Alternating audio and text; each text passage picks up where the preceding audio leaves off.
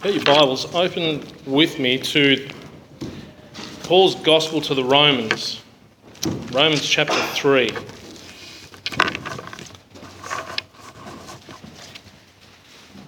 going to continue our study through, um, through Romans. We're only going to be focusing on the first two verses of this, but I'd like to read, if we can, just the first eight, just to get sure, make sure that we've got it in, um, in context. Romans chapter 3. Romans chapter 3. Start from verse 1. What advantage then hath the Jew, or what profit is there of circumcision? Much every way, chiefly because that unto them were committed the oracles of God. For what if some did not believe? Shall their unbelief make the faith of God without effect? God forbid. Yea, let God be true, but every man a liar, as it is written that thou mightest be justified in thy sayings and mightest overcome when thou art judged. But if our unrighteousness commend the righteousness of God, what shall we say? Is God unrighteous who taketh vengeance? I speak as a man. God forbid. For then how shall God judge the world? For if the truth of God hath more abounded through my lie unto his glory, why yet am I also judged as a sinner? And not rather, as we be slanderously reported, and as some affirm that we say, let us do evil that good may come, whose damnation is just. As I said, we're going to focus only on the first two verses. What advantage then hath the Jew, or what profit is there of circumcision? Much every way, chiefly because that unto them were committed the oracles of God. When, um, when I was in my 20s, I, um, I really wanted to get an advantage.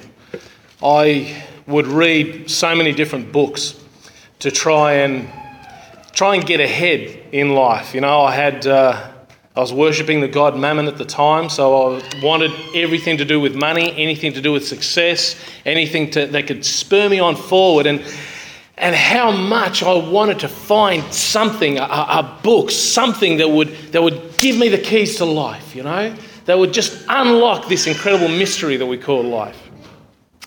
And so I, I, I, bought a book that was promoted at the time. It was by a man called Og Mandino. It was called The Greatest Salesman in the World. It's only about that big, and at that particular time, that's about as much as I could stomach. It was about that much reading. So I read that book, and that was done and dusted. Then I, then I bought one by Napoleon Hill called Think and Grow Rich, and read that one. And then How to Win Friends and Influence People by Dale Carnegie, and there's, there's heads being nodded around me, so I know that you guys know the book. The Road Less Travelled by Scott M. Peck, The Richest Man in Babylon, The Power of Positive Thinking, Seven Habits of Highly Effective People by Stephen Covey. I still really couldn't find the answers in these, so I started researching the great companies of the world. I looked at a, a, massive book called The Prize. It was all about oil, and I was reading about the Standard Oil Company and John D. Rockefeller and everything like that that stemmed from that, and the history of the world that actually surrounds that. I read the history of Coca Cola. Do you know the picture that we got of Santa Claus today? Started by Coca Cola? Did you know that? It began with Coca Cola. It was a marketing gimmick by Coca Cola in the early 1900s. Amazing, isn't it? We thought this big, fat, chubby, round man was something through history. No, it used to be a little green leprechaun. Very, very skinny St. Nicholas. That was the old one. But this was a complete marketing gimmick by Coca Cola. Mmm, puts another bent on Christmas for the majority of people, doesn't it? So I read that book, and that was really interesting. And that didn't stop there. I then started looking at the, at the industrialists. I started looking at people like Lee Iacocca, who was the, the managing director of Ford Motor Company, and his success, and um, you know the, the, the the rise of Kerry Packer and the rise and fall of Alan Bond, and then Robert Maxwell's book, and then the fall of Rupert Murdoch. The fall of Rupert Murdoch. You can buy that book really cheap today. Uh, at the time, their shares were only sharing, uh, going at $10, I think, a share, and now it's a small fortune. But even what I was looking for was an advantage. I was looking for something that would actually unlock what it was that I was after. And here we've got this text that Paul asks. He says, What advantage then hath the Jew? Or what profit is there of circumcision? See, in the first chapter of the Gospel to the Romans, we already understand where Paul's going. He's already putting a blanket covering on all the Gentiles, haven't we? We can see that in there because he says, For the wrath of God is revealed from heaven against all ungodliness and unrighteousness of men who hold the truth in unrighteousness. For the invisible things of him from the creation of the world are clearly seen, being understood by the things that are made, even his eternal power and Godhead. He puts the Gentiles in a pretty desperate situation in a position where all of a sudden they have to look at something outside of themselves to come to a knowledge of the truth.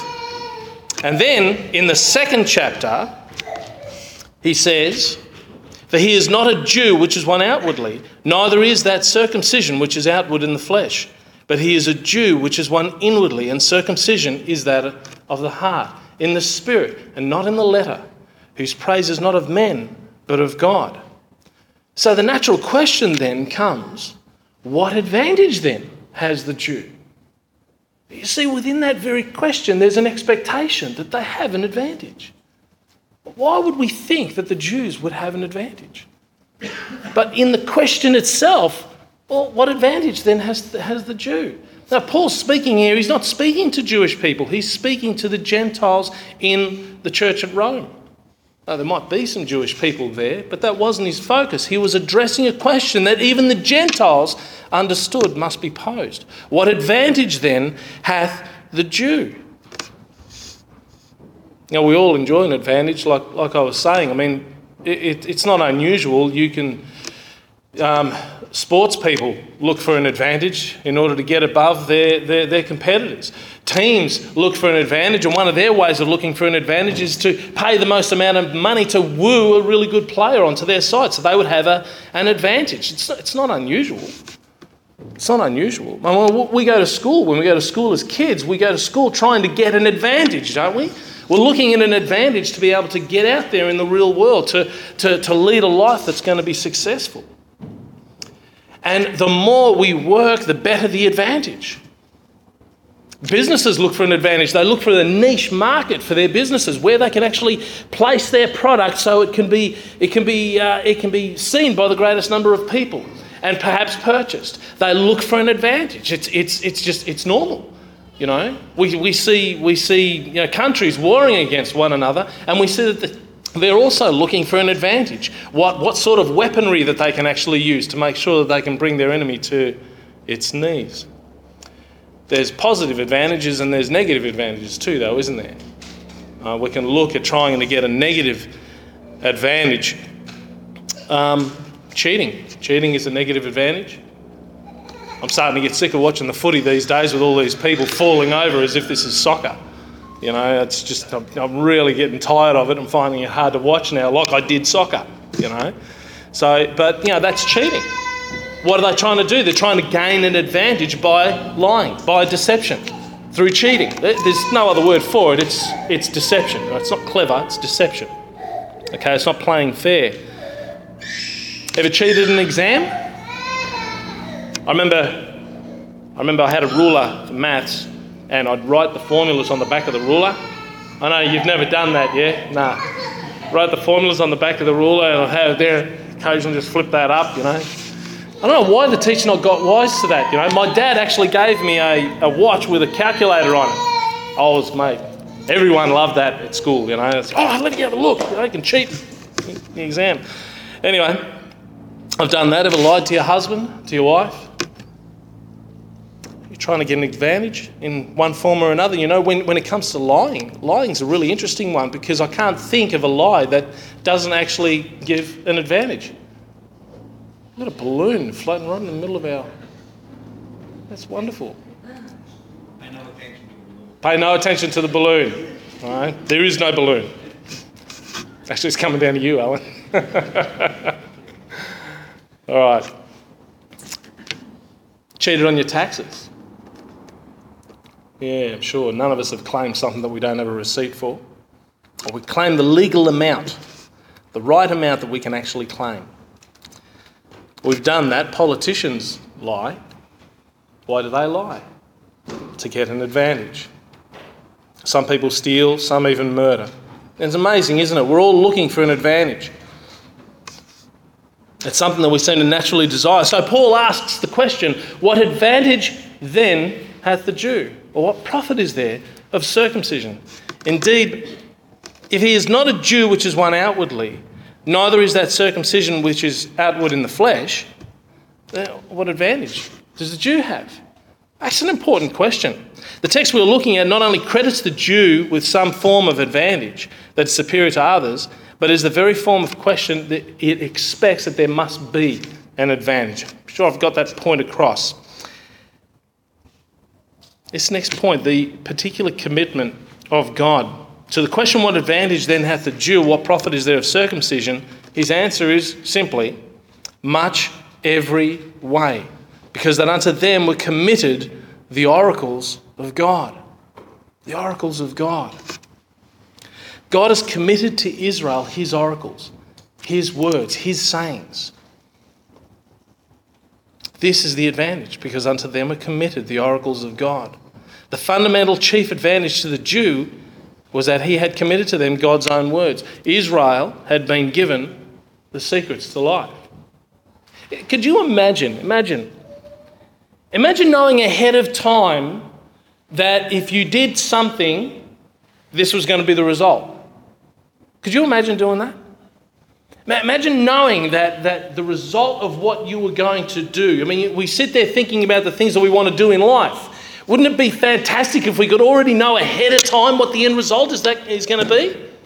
I knew if I had known, if I had known that it was going to take me 17 years in business before I made my first real dollar, I wouldn't have started. I got to admit, I would not have started. Right? 17 years were on the breadline. I wish I had known earlier. I wish I had known earlier. But my problem wasn't what I was doing, my problem was my heart in doing it. And that's exactly what Israel had. They had an awareness of their heart, they had an awareness within the Word of God that was given to them that they could have an advantage above everybody else. And it wasn't just given to them for their own sakes. Turn your Bibles to Deuteronomy chapter 30. Deuteronomy chapter 30.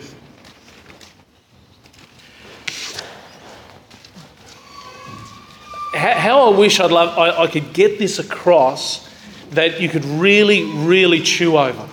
Because to think that we've got one particular chapter in the Bible that is effectively a key, a key that if you understood this, everything else would be made clear. But you would have to believe it. Moses is preaching in the wilderness. Deuteronomy is a sermon, or probably two sermons in the wilderness that he's preaching. This one message here in Deuteronomy chapter 30, and we're going to read the chapter, gives you such depth on the importance of what he, it is that he's going to be preaching. Deuteronomy chapter 30, verse 1. And it come to pass when all these, this is Moses speaking still. And it shall come to pass when all these things are come upon thee, the blessing and the curse which I have set before thee, and that and thou shalt call them to mind among all the nations whither the Lord thy God hath driven thee and shall return unto the Lord thy God, and shall obey his voice according to all that I command thee this day, thou and thy children, with all thine heart and with all thy soul, that then the Lord thy God will turn thy captivity and have compassion upon thee, and will return and gather thee from all the nations whither the Lord thy God hath scattered thee. If any of thine be driven in, unto the utmost, unto the outmost parts of heaven, from if any of thine be driven, sorry, out unto the utmost parts of heaven, from thence will the Lord thy God gather thee, and from thence will he fetch thee. The Lord thy God will bring thee into the land which thy fathers possessed, and thou shalt possess it, and he will do thee good and multiply thee above all, above all thy fathers. And the Lord thy God will circumcise thine heart and the heart of thy seed to love the Lord thy God with all thine heart and with all thy soul and with all thy and with all thy soul that thou mayest live.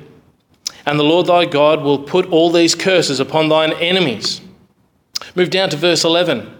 For this commandment which I command thee this day, it is not hidden from thee, neither is it far off. It is not in heaven that thou shouldest say, Who shall go up to us?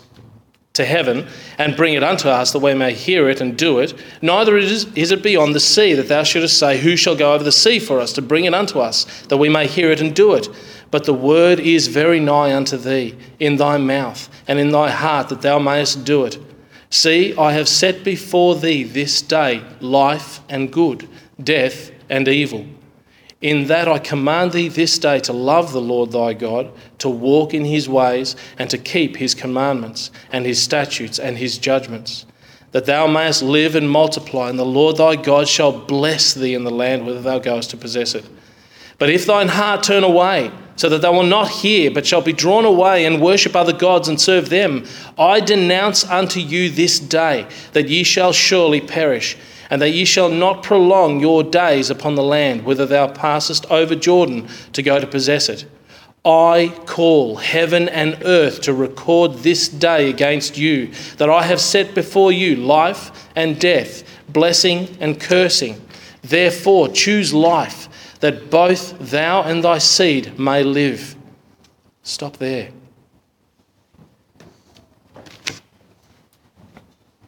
The God of the universe the one who created you and I, that created the nation of Israel, a nation that he chose. There wasn't anything good within them that they found God, it was God that chose them. And now he is giving them a key to life. A key that he can come to a knowledge of how to live a life and receive all the blessing of the creator of life. Doesn't it stand to reason that the one that actually created this entire universe actually framed this universe to work according to a certain law? We know that when we look at the laws of physics that they look at that governs the universe, they're governed according to a certain law. Equally, our own actions and behaviours and the things that we desire and that which we chase after also has a direct consequence. One that is either good or one that is bad. There is consequences to how we live our lives. The Jews were given the advantage. What an advantage! What an advantage! What an incredible advantage. Imagine being able to know those things ahead of time.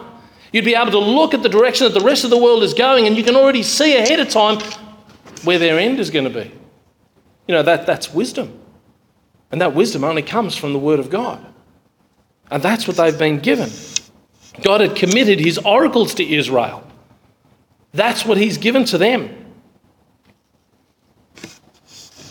Second point is the advantage sought. You understand that even, even those people that are in the world, do you know they seek for that advantage? They, they, they, they, they, they look for things. They, they look for things that's going to tell them their future. I'll read you this little excerpt from Donald Grey Barnhouse. Because one of the problems that, we, that I had when I, was, when I was researching this and going over it, the, some of the teachers were really getting uncomfortable with the word oracle. You know the word oracle? it has certain renderings to it, which, uh, you know, to have it in the scriptures and it's referring to God's oracle. God is an oracle. Well, you know our, our, our, um, our cultural encyclopedia that we have on the internet called Wikipedia? Oh, they have this to say. In classical antiquity, an oracle was a person or agency considered to, to interface wise counsel or prophetic predictions or pre- precognition of the future, impaired by the gods, as it is in the form of divination. But it wasn't just those things either. You know, it was also related to people looking for a certain benefit or luck or anything like that. Donald Grey Barnhouse says this regarding worldly oracles. He says, Men have always wanted to know about their future and how to make choices. Ancient authors have recorded that some people consulted the movements of fish in a tank and the movements of snakes in a pit. Pausian, Pausanias tells us how people left a coin by a certain altar of Hermes stopped their ears and walked through a crowd until suddenly they unstopped their ears and took guidance from the first words uttered by a chance passerby. You think that's funny? There's more. You got to look at the rest of this. In one temple, there was a priest who interpreted the whispers of the branches of an oak tree moving in the wind. The commonest form of divination had to do with birds. This will interest you. This will interest you. In Rome, it was an organised system of state ceremony. Public officials were called augurs. Listened to the talk of birds. The word augur comes from the Latin words for bird and talk. When the augur said all said that all was well, the official ceremonies proceeded. We talk of inaugurating a president. Without realizing that the Latin word for bird talk is in the middle of the word.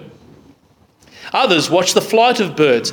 If they went in one direction, a certain result was deduced, while if they flew in another direction, another meaning was given to their movements.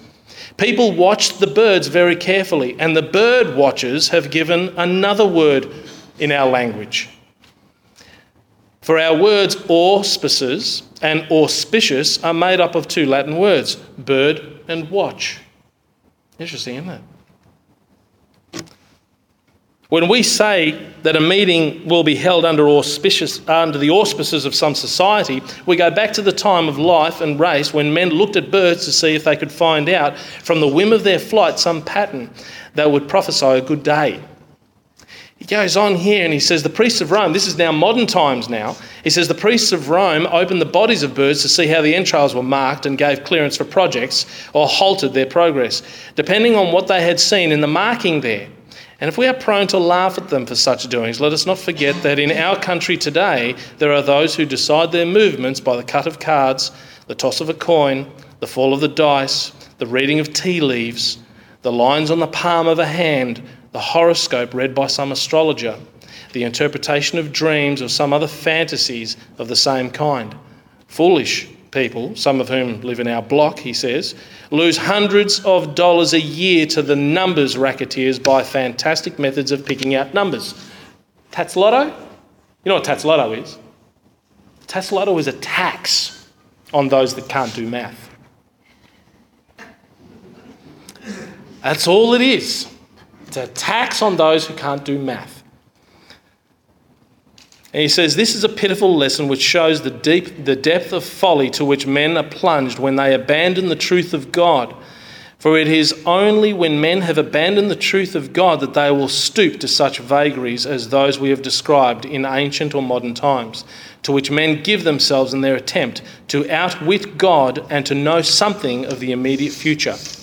The Christian walks by faith and not by sight. A Christian walks by faith and not by sight. You see, that's, that's how the world is looking for an advantage. That's how the world looks for an advantage.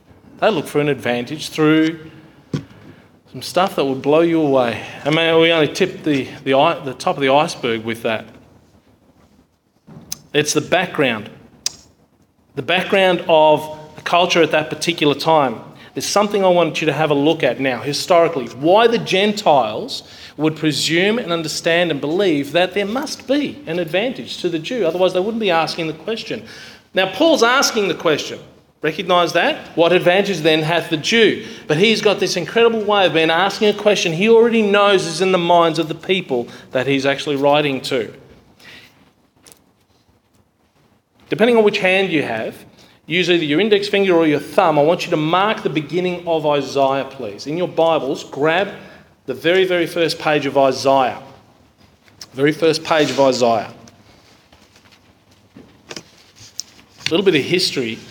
In 587 586 BC, the Israel was taken into captivity. Judah was taken into captivity into Babylon.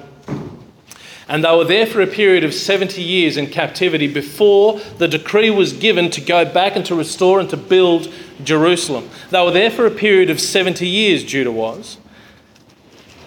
With your other finger that you have, I want you to put that in the book of Malachi, the, the last book of the Old Testament. Put it at the end of Malachi. We, we, we Italians believe that he was the first Italian prophet and think for sure that it should be pronounced Malachi but we'll stick with Malachi. So grab that one there and hold those two sections between your fingers, please. Isaiah through to Malachi. And what I want you to do is have a little bit of a look at how large that is. Now, that's not including um, the last part of the book of Chronicles, it's not including Ezra, Esther, or Nehemiah. Okay? if you've got that between your fingers, the size of that, God is actually dealing with a particular time frame in the state of Israel. A particular time frame he's dealing with is all contained between those between the, your fingers there right now. Okay? Some was written a couple of hundred years earlier, some a bit later, but it was all to do with predominantly that particular time in Israel's history. It was a huge time of Israel's history, and it makes up roughly about the same amount of our New Testament. Okay? So when you put those together, it's about the same or a little bit larger than our entire New Testament. God is here dealing historically with the nation of Israel. Okay? Israel is where? They're in Babylon. They're in the world empire at the time, the known world empire at the time. The empire here stretched from modern day Istanbul down through all of Turkey, Saudi Arabia, Kuwait, Pakistan, to the border of India, and then across to Lebanon, Israel, and Egypt. It was a massive empire. And here we have a couple of individuals who rose to prominence in that empire. They became second in charge of the empire. You know at least one of them, Daniel. Does anybody know the other one? Second in charge of the empire, second behind the king. Came a little bit later on, the captivity, they'd already been told that they can go back home at this point. If you've read the book of Esther, you'll see that Mordecai was second to the king. Now, what's really interesting about this is that these kings were influenced dramatically by the nation that they actually took into captivity. And I'll bet they would never have known that that was going to be the case. I'm going to read some scriptures. I'd like you to bear with me for a minute as I go through these, that you can see the state of the Gentile kings and their mindset with respect to the God of Israel. Nebuchadnezzar is the first one. And in the book of Daniel, chapter 2, the king answered unto Daniel and said, Of a truth it is that your God is a God of gods, and the Lord of kings, and a revealer of secrets, seeing that thou couldst reveal this secret. Then the king made Daniel a great man and gave him many gifts, and made him ruler over, over the province of Babylon, and chief of the governors of all the wise men of Babylon. It doesn't stop there with Nebuchadnezzar. He threw these men, the men, the friends of Daniel, into a fiery furnace. And he looked and beheld inside there that they were unscathed completely. And Nebuchadnezzar spake and said, Blessed be the God of Shadrach, Meshach, and Abednego who hath sent his angel and delivered his servants that trusted in him and have changed the king's word and yielded their bodies that they might not serve nor worship any God except their own God. Therefore, listen to what he says. Therefore, I make a decree that every people, nation, and language which speak anything amiss against the God of Shadrach, Meshach, and Abednego shall be cut in pieces, and their houses shall be made a dunghill, because there is no other God that can deliver after this sort. Then the king promoted Shadrach, Meshach, and Abednego in the province of Babylon. This isn't a historical event. And I'm going to prove that in a minute that you'll be able to understand where all this has come from. This is what the nations around Israel are actually seeing happening. These people are a captive within their nation. It doesn't stop there. Nebuchadnezzar, do you know he wrote a chapter in Scripture? Daniel chapter 4. And this is what he starts off with saying. There's only three verses. Nebuchadnezzar, the king, unto all people, from verse 1, nations and languages. He's writing a letter to his nation, to every dominion under his realm. That dwell in all the earth, peace be multiplied unto you. I thought it good to show the signs and wonders that the high God hath wrought toward me. How great are his signs and how mighty are his wonders. His kingdom is an everlasting kingdom, and his dominion is from generation to generation. If you know the story, you'll understand what comes after this. He tells his own testimony of how God drove him away from man and put him into the fields with the beasts, that the dew of heaven was actually falling onto his, onto his back, and that he was actually eating with the oxen. And then the Lord, after seven years, restored his mind and he wrote this testimony, chapter 4 of Daniel.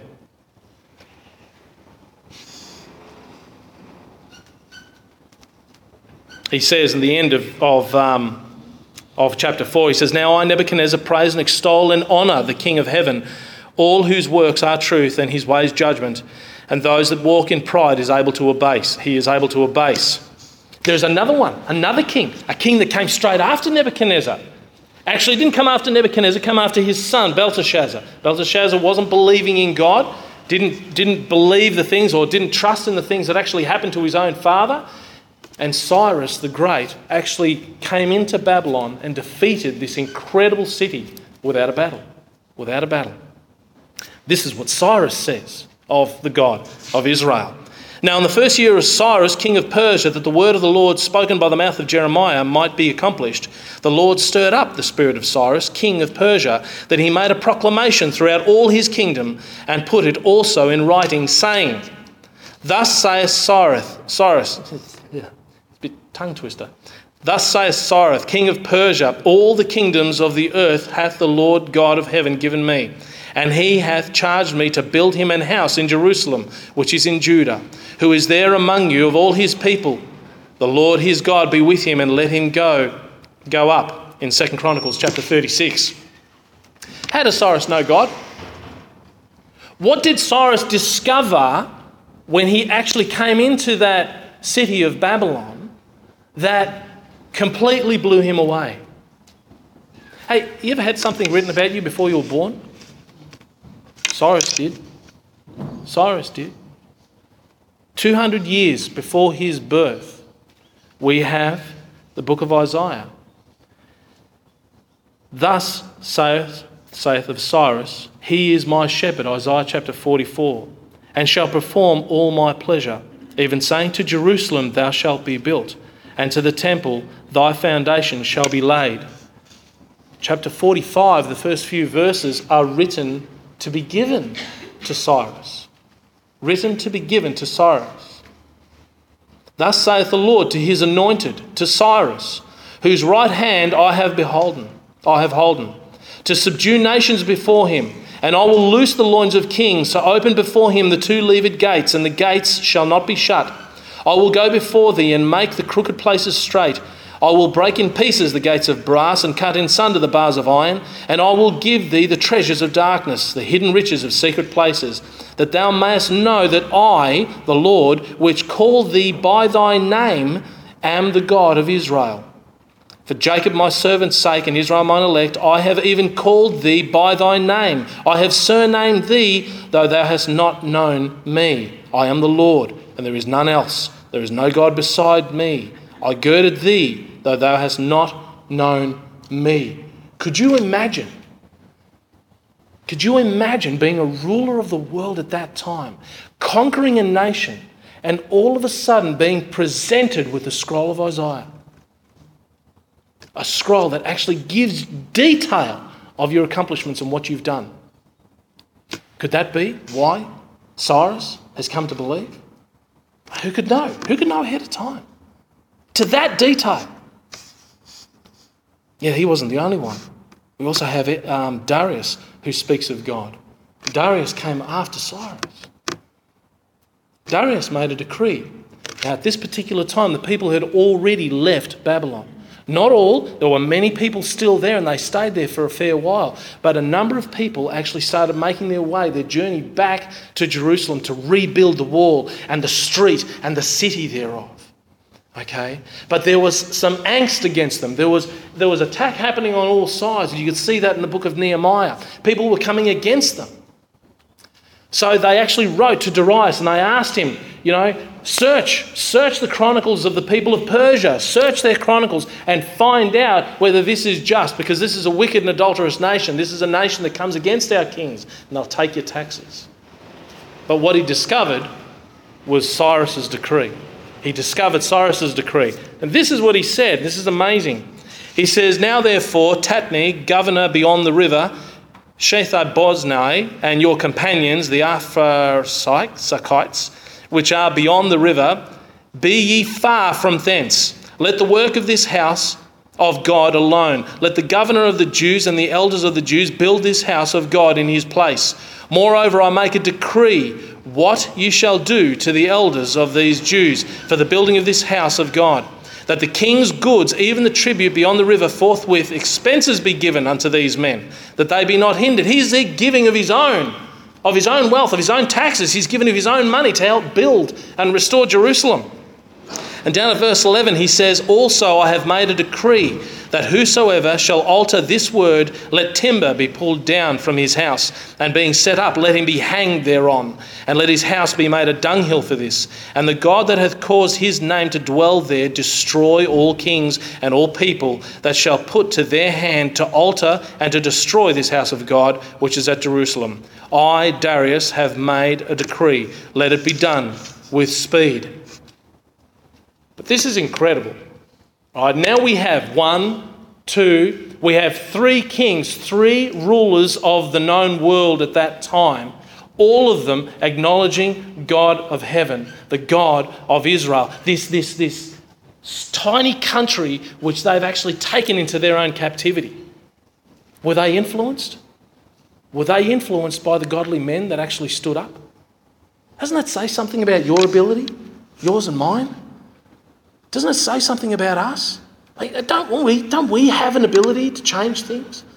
If we would live according to the Word of God, if we would take the advantage that Israel had, if we could take, take that advantage and we could learn to live according to His Word and according to His will, there's changes that could be made. There's changes that could be made. And most importantly, the salvation of those that are around us friends, the people that we love. But what advantage has the Jew? What was the advantage? That's the Word of God. We'd probably rather keep it on the parcel shelf in the back of the car, right? Maybe, maybe leave it on a particular shelf on the bookshelf so that way when Sunday comes, you know, you can just pick it up and just bring it, you know.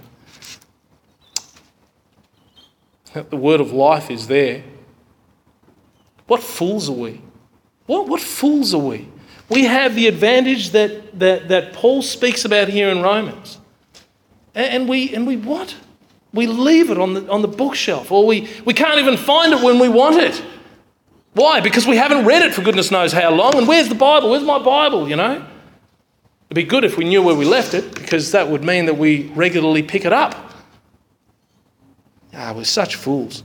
And yet, these Gentile kings they see the advantage, they know the advantage. Last king, Ahasuerus, speaks of God. He's found in the book of Esther. He's the one through whom Mordecai and Esther brought the knowledge of Haman. Haman was the equivalent, or probably the forerunner of Adolf Hitler. Right? His desire was to completely wipe out the Jewish nation. And this is what he says in the book of Esther, chapter 10. And the king Ahasuerus laid a tribute upon the land and upon the isles of the sea and all the acts of his power and of his might, and the declaration of the greatness of Mordecai, whereunto the king advanced him, are they not written in the book of the chronicles of the kings of Media and Persia? For Mordecai the Jew was next unto King Ahasuerus, and great among the Jews, and accepted of the multitude of his brethren, seeking the wealth of his people, and speaking peace unto all his seed. Earlier, it actually tells of the letters of dedication that was sent to the Jews in 127 provinces of the empire. It might amaze you that this story is understood by the Persians. Do you know what happened? Remember what happened? The Jews were signalled to be annihilated. Okay? The king couldn't change his decree. He couldn't alter it. He couldn't say, no, you have to stop it, because everything that the kings wrote in Persia, they stamped, not even the king could undo. The law became the law, became the law, and that's the end of it. Remember, Darius was trying to deliver Daniel from the lion's den, but he wrote the decree being fooled, and he couldn't deliver him. Why? Because he couldn't change the decree. It had to go. Daniel had to go into the lion's den. Couldn't be changed. But Ahasuerus gave them permission to defend themselves. So they did. More than 70,000 people perished during that endeavour of the Jews against the Persians who were set and hell bent to destroy the Jews. Do you know how the Persians remember it? Till today? Till today, the Persians remember it as an unprovoked attack by the state of Israel. Interesting, isn't it? You read their writings, that's how they hold it, that's how they believe it. Second last point. Do you think that would have had an influence outside of Babylon? Do, do, you, do you think the influence of the Jews who understood and knew the Word of God, the advantage that they had, that was understood by the kings that, were, that they were governed by, do you think that they had an influence on the world around them? Did, you know.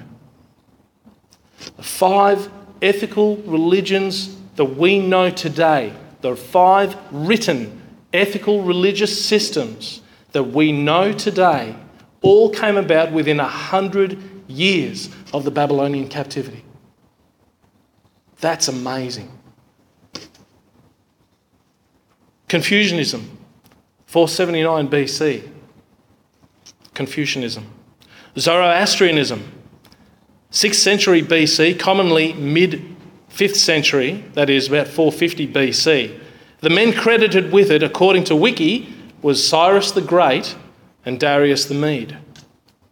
They were two of the men credited with that religion, Zoroastrianism.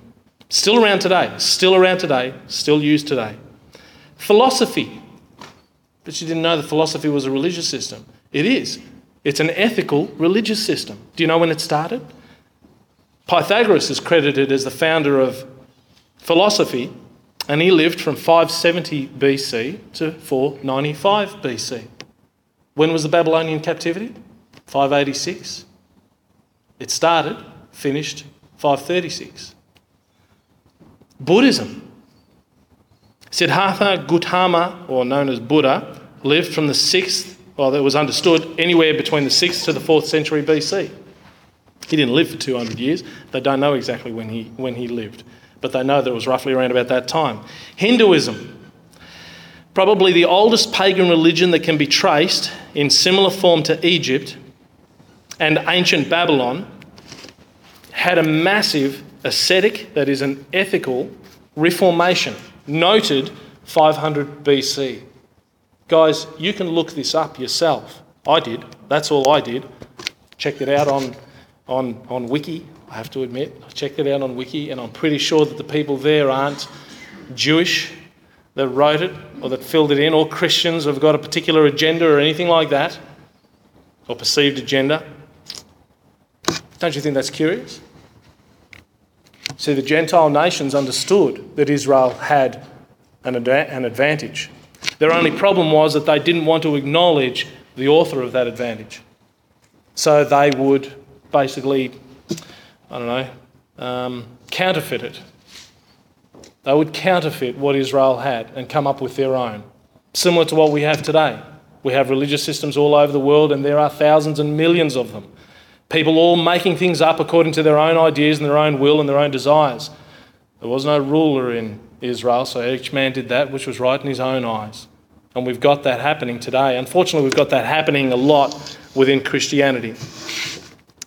Let me close with this.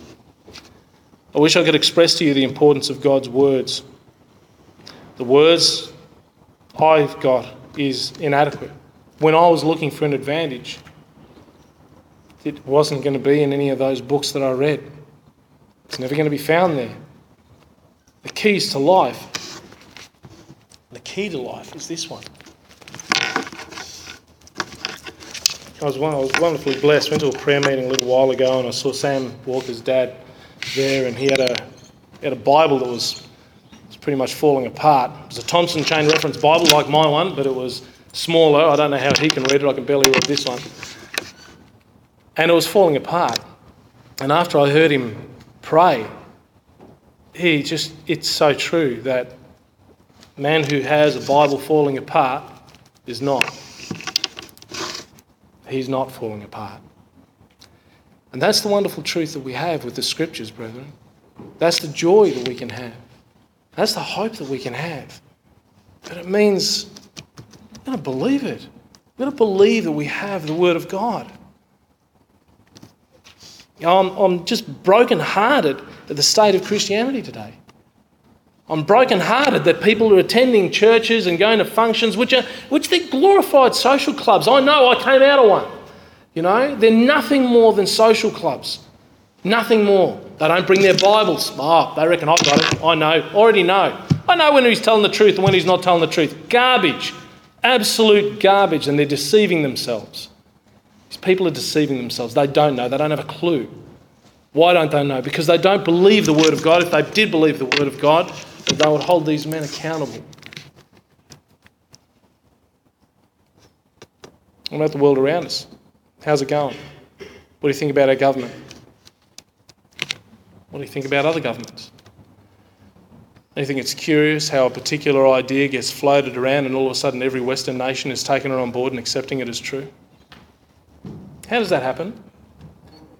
I'll tell you how it happens. It happens when you and me don't live by this. That the people around us don't see we have an advantage. You know why? Because you don't believe we have an advantage. That's the very reason why you won't pick it up. I, wouldn't be saying it I can't say it if I didn't know that it was true. You know? Why would I lie to you about something like this? Why would Pastor lie to you about something like this? Why would David lie to you about something like this? You hear this day in, day out. You hear this every time you're here. The only way you're going to grow is in this book. The advantage that the Jew had was the oracles of God, and they had nothing compared to what we have. We have the Lord and Saviour Jesus Christ, the living Word of God. The Bible says there are three that bear record in heaven the Father, the Word, and the Holy Ghost, and these three are one. 1 John 5 7. If you've got a modern translation, you've lost that. That's not there anymore, sorry. But that's what you have. We have the Word of God. In Revelation chapter 19, he says that he had a word written, he had a name written that no man knew but he himself and his name is called the Word of God. Jesus Christ is the personification of the very Word of God. He is the living Word of God. And if you won't pick up His Word, you have no interest in Him.